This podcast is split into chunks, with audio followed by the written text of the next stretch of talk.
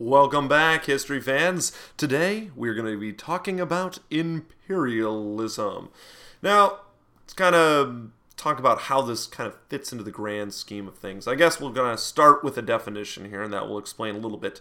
But the definition of imperialism is as follows the policy of extending the rule or authority of an empire or nation over foreign countries or of acquiring and holding colonies and dependencies basically it's one country taking over another country. So we've been talking about America kind of doing everything internally and kind of building up. We had industrialization and we're fixing some of our problems. And now that we are this just awesome country, we need to spread our awesome country to the rest of the world.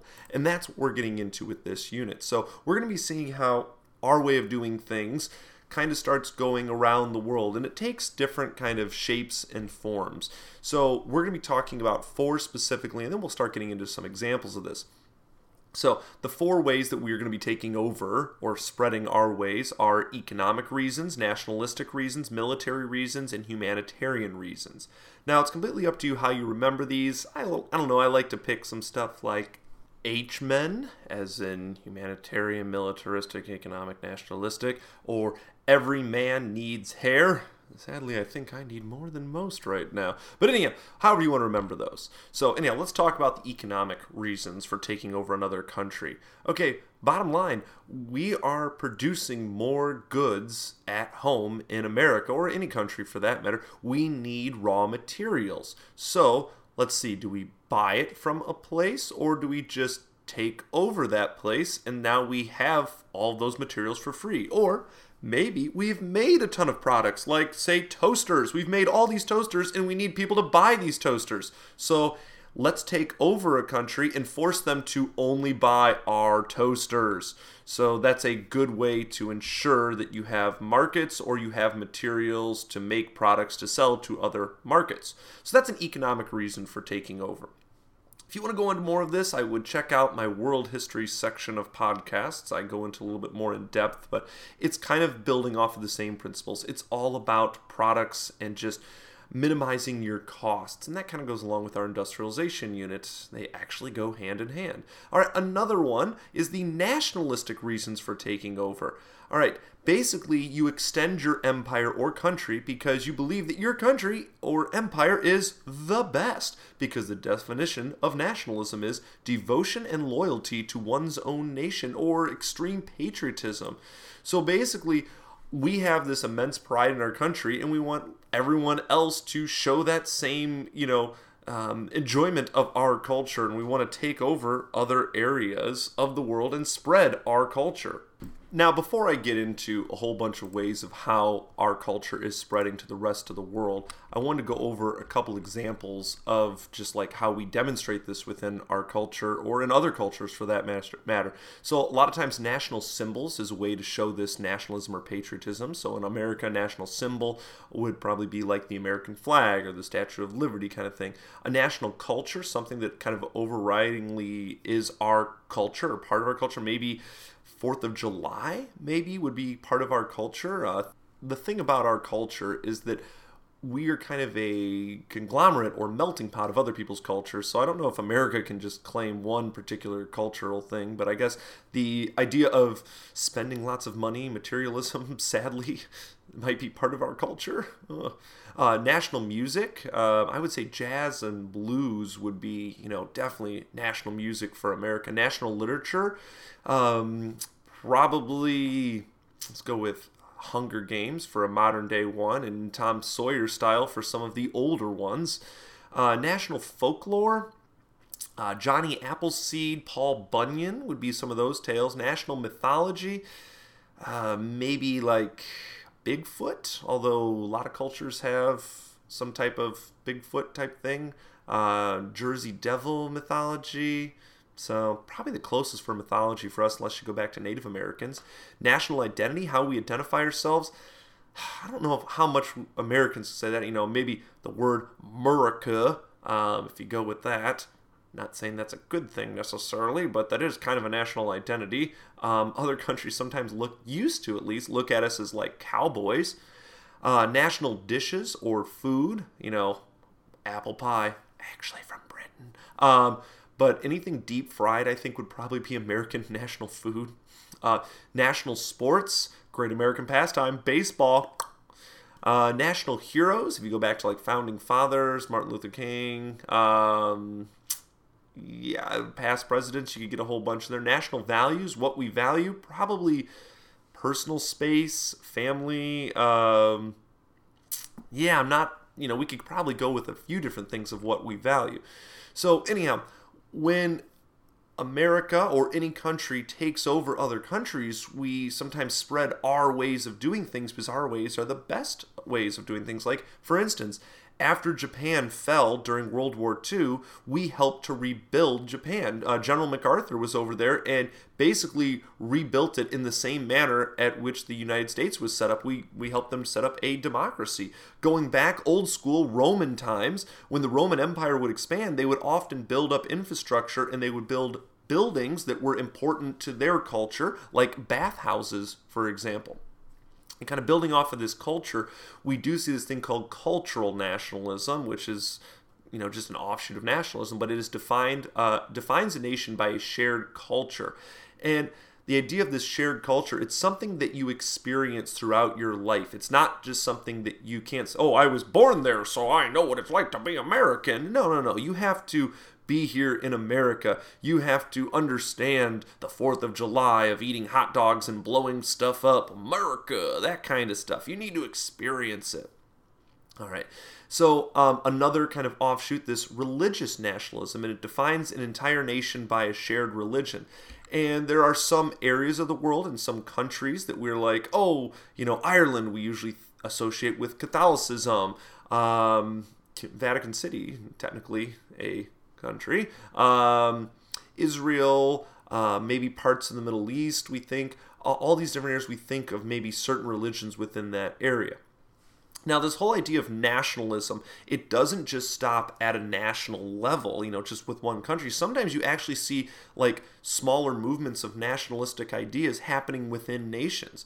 For example, like you have America, and then it's like, oh wait, well I, am a Texan, or you know, uh, Canada, same thing. It's like, oh, you're from Canada, no, I'm from Quebec, uh, or someone is from Brooklyn, or I'm a New Yorker, you know, those kind of things. I'm from Jersey, you know, those kind of things. Sorry, I'm trying to like jump into a few different accents here, and these ideas of nationalism occurring within nations. Sometimes you see uh, political parties or politicians that kind of embody certain like aspects of nationalism and we call these politicians nationalist politicians and they often campaign for strengthening national unity, bringing people together, especially during times of crisis, bringing together national salvation. You know, it's like, we will bring our troops home from war, uh, we will bring back the economy and make things, you know, better again here in America. Or, they often emphasize national identity and saying, look, America, we are the best. We want everything American. We want to get rid of anything foreign, so buy American. Or get rid of these French fries. Better yet, let's call them freedom fries. Now, I know that sounds kind of weird, but actually, after September 11th, there was a movement to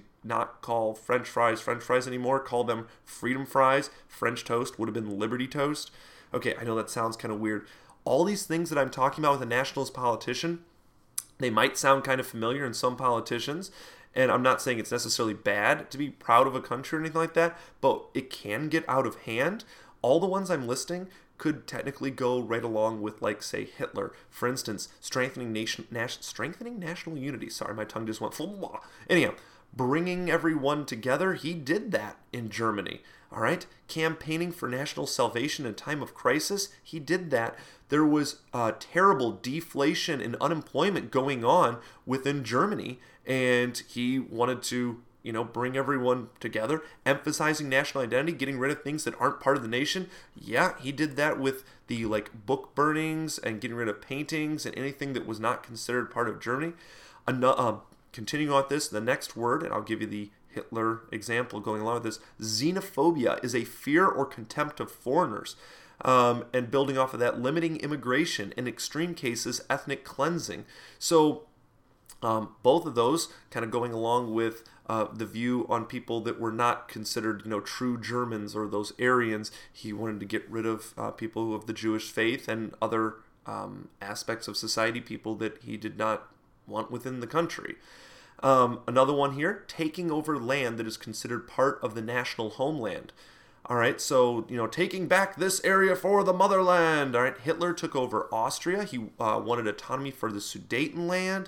Um, Russia, back in 2007, maybe 2008, Russia took over South Ossetia, saying that there was ethnic Russians there.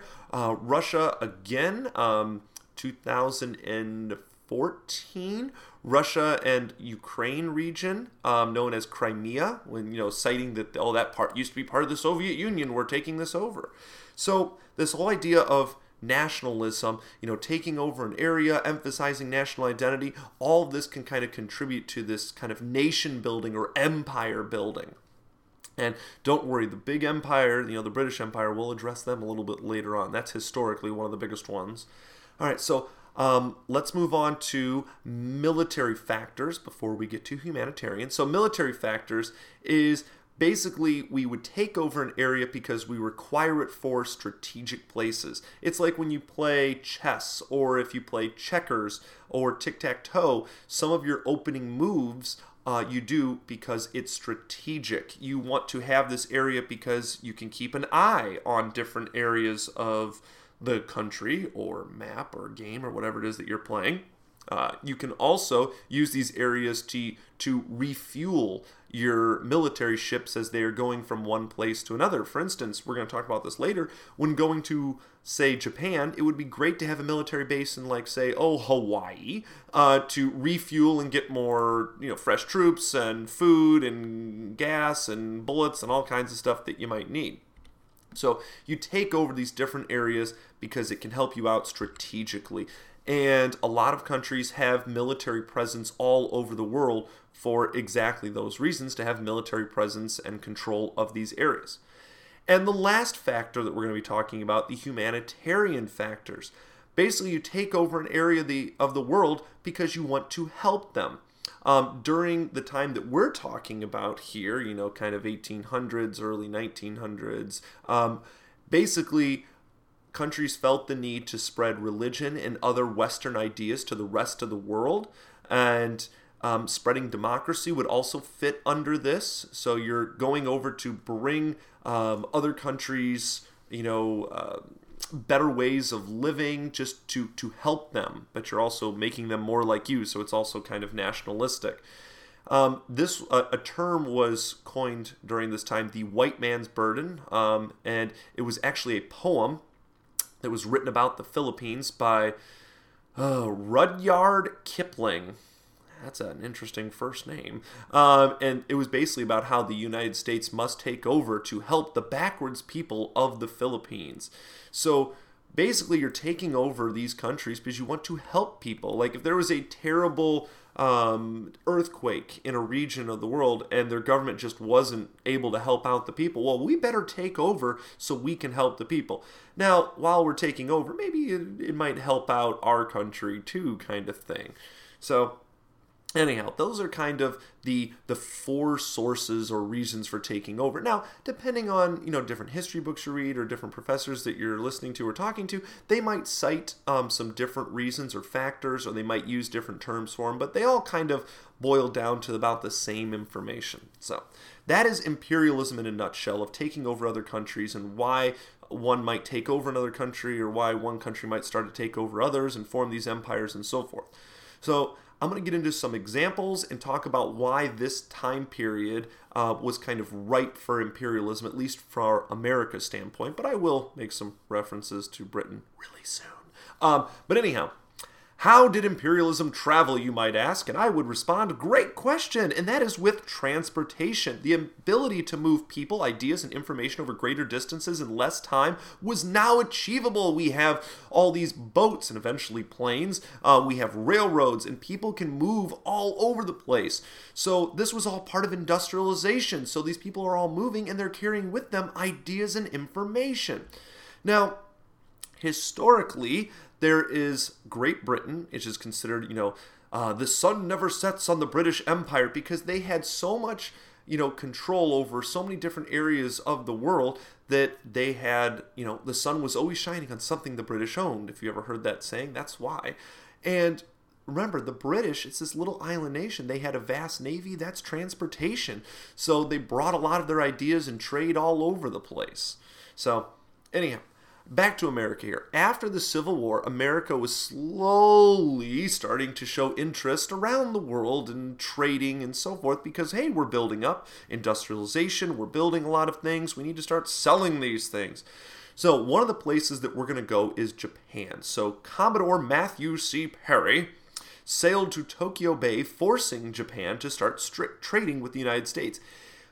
All right, up until this time, Japan did not want to trade with anyone. Any anyone who went there to try to trade, they would basically kill everyone. In some cases, they would kill everyone on the boat and leave one person alive and tell them to take that boat back to whatever country they came from and tell everyone don't mess with Japan because they kill everyone who tries to trade. So Commodore Matthew C. Perry shows up with these huge ships and cannons and guns and he says, "Look, you guys are going to trade with us. I'll be back in one year, and then you're going to start trading with us. Or we're I'm going to come back with bigger guns. So Japan's like, fine. All right, now this might sound like a military factor because he's going in with guns and whatnot, but it all boils down to economics. He wants to make money for America. We want to trade with them. No one else is trading with them. They got a large population. They want to buy stuff. How about they buy stuff from America?